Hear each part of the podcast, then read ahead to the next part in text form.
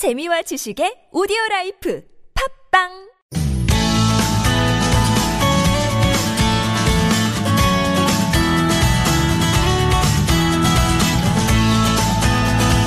서울 속으로 황원찬입니다. 2부 시작해 보겠습니다. 오늘 금요일 생활법률 상담 진행합니다. 아, 서울시 마을 변호사 송기호 변호사와 이 시간 함께하죠. 어서 오십시오. 네, 안녕하세요. 안녕하십니까. 샵 0951번 50원 유료 문자 열려 있고요. 전화 02776-9595번 또 SNS 카카오톡은 TBS 라디오와 플러스 친구 맺으시면 무료 참여 가능하겠습니다. 처음 접속하시는 분들은 1대1 채팅창에서 개인정보 동의 눌러주시고요. 어, 안내에 따라서 성함, 연락처 입력해 주시고 그다음에 편하게 예, 편리하게 이용해 주시기 바랍니다.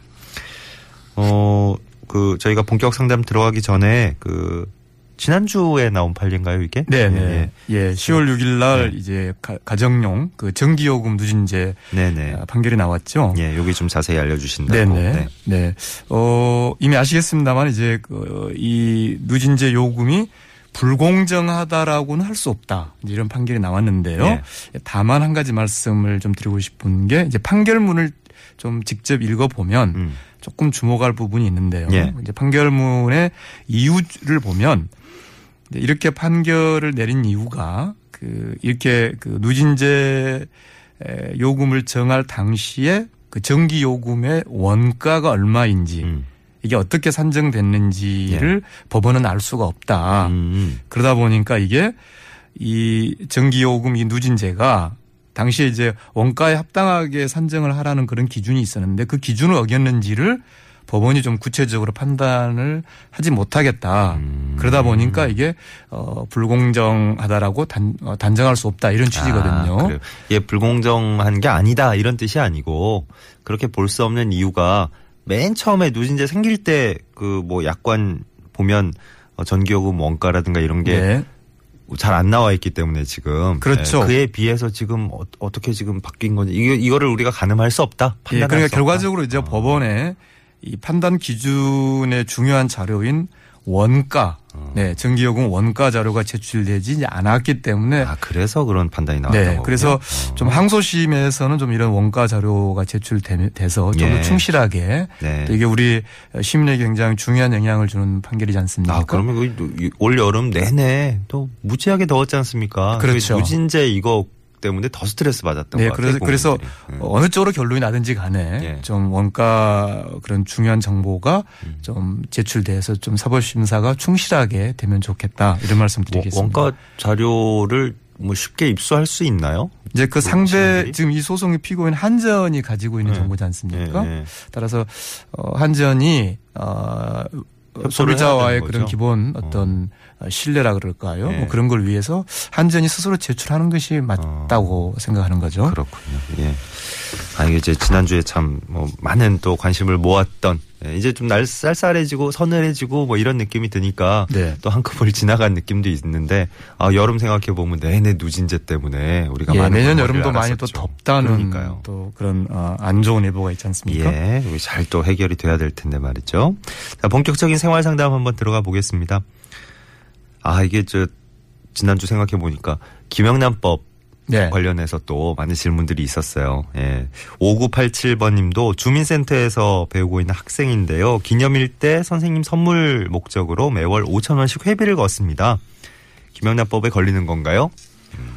야, 요런 사례들 진짜 뭐 네, 아주 많죠. 예, 요즘? 많습니다. 어, 이 이분 경우는 이제 보통 주민센터에서 뭐 문화 강습이라든지 뭐 예. 언어 뭐 이런 보통의 그런 프로그램인 경우에는 어, 김영란법 그러니까 청탁금지법 어, 위반 문제는 없다고 봅니다. 예. 다만 결국 이제 지금 이렇게 주민자치센터에서 여- 여러 가지 강좌를 많이 하지 않습니까? 네. 근데 이런 강좌를 진행하는 이제 강사분들, 이제 이분들이 대부분의 경우에는 아, 자원봉사이거나 아니면은 이제 일정한 그 보수를 받고 있는 분들인데 예.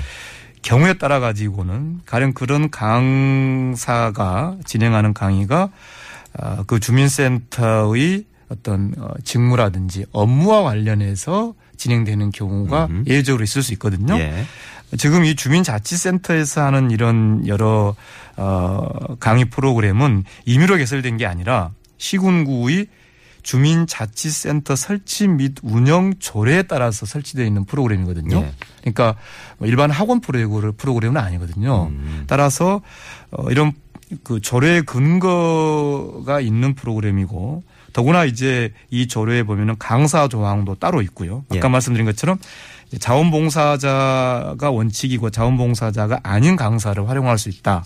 이런 강사에 관한 조항도 특별히 있기 때문에 만약에 예외적 예외적이겠습니다만 이를테면 동사무소 직원 이런 분들이 강사로 나오셔가지고 예를 들어서 뭐 동사무소 일반 업, 관한 업무라든지 예. 또는 동에 어떤 뭐 일어날 수 있는 여러 민원이라든지 뭐 그런 걸 가령 뭐 이 강의를 통해서 어 주민들에게 소개하는 그런 프로그램이다. 음. 그런 경우라면은 어 김영란법 적용 대상이 되는 거고요. 네. 따라서 아까 말씀드린 것처럼 보통의 뭐 문화라든지 언어라든지 뭐 흔히 하는 그런 어 프로그램의 강사 분들 경우에는 어떤 공직자가 아닌 경우가 대부분일 경우이기 때문에 네. 어, 이런 경우에는 김영란법 해당되지 않는다. 음. 이게 저희 생각입니다. 예. 하나만 덧붙인다면 예. 어, 제가 이제 마을 변호사 활동을 하면서 어, 이렇게 상담했던 내용인데요. 예.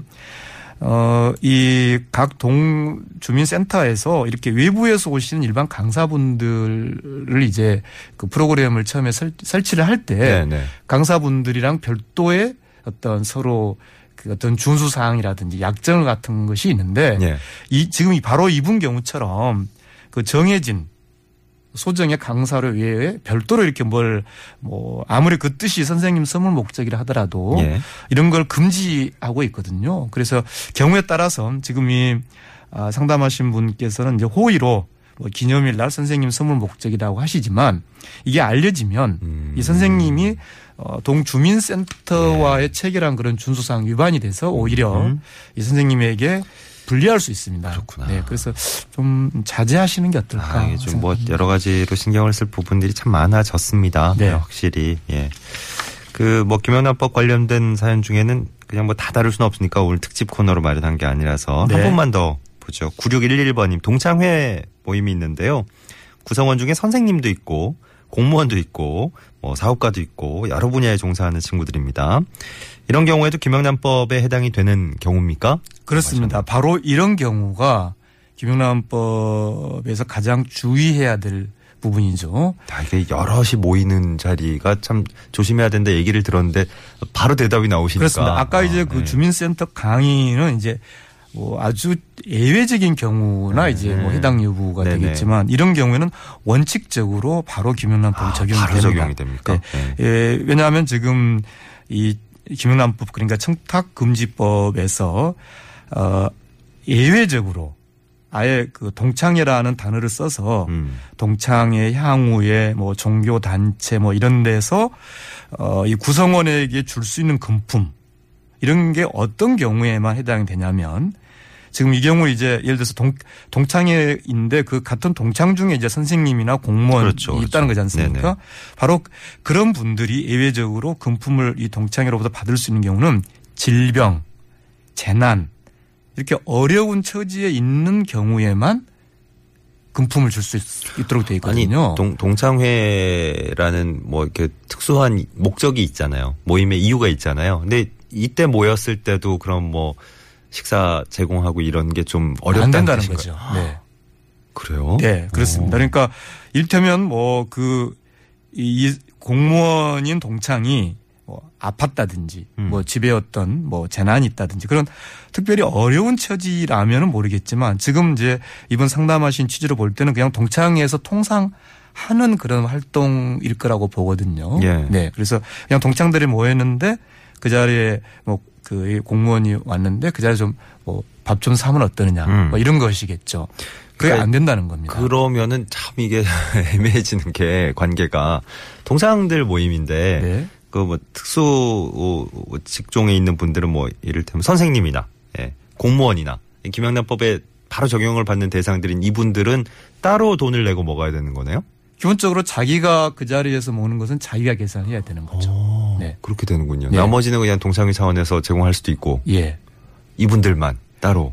그럼 그럼 물론 이제. 동창회마다 뭐 여러 가지 방법이 있겠죠. 미리 어. 돈을 뭐 걷는 경우도 있고. 야, 그럼 이런 거를 이제 모임을 주최하는 입장에서는 미리 좀 고민을 해서 그렇습니다. 요거를 잘 좀 뭐 어떻게 계산을 할지 같은 것들은 정해 놓고 들어가야 되겠네요. 어, 그래서 이제 뭐, 뭐, 뭐라 그럴까요? 뭐, 미풍양속, 뭐, 음. 어떤 사람 사는 예, 예. 날씨 없다 그런 말씀을 하시지만 예. 전체적으로 김영란법의 취지는 이제 네. 그런 어떤 불편함을 주려고 하는 건 아니지 않습니까? 네네. 그래서 좀 이제 우리가 이 김영란법을 계속 할 수 없기 때문에 예. 여기서 좀 한번 전체적으로 간단하게 좀 아, 정리를 예, 예, 예. 간단하게 하면은요. 첫째 이제 돈을 주는 거와는 관계없이 부정한 청탁은 처벌 대상이다. 예, 이건 이거 이제 분명하죠. 예, 이해하실 거고요. 예. 두 번째는 공직자의 직무와 관련이 있는 경우에는 금품, 뭐 밥 사는 것도 금품이니까요. 예. 밥을 사면 안 되는데 음. 여기서 이제 오해하기 쉬운 게 직무와 관련이 있는 경우 직무 관련성. 예. 네. 마치 뭐, 어, 동창회에서 밥 한번 사는 게 무슨 직무 관련이냐 어. 이렇게 볼수 있는 내가 것이죠. 그걸로 뭐를 이득을 보려고 하는 것도 아닌데 뭐 예. 이런 얘기를 하시잖아요. 예. 그렇지만은 이 공직자의 직무 관련성이 어, 굉장히 넓은 게 이를테면 뭐 이거는 뭐 보- 언론에도 많이 나왔습니다만 이를테면 선생님께 학부모가 뭐 무슨 커피를 대접한다든지 뭐 음. 밥을 사면 안 된다. 도시락을 예, 운동이도 예. 도시락 싸가지고 안 네네네. 된다. 그 자체가 선생님의 선생님께 구체적으로 못부탁한 건 아니지만 음.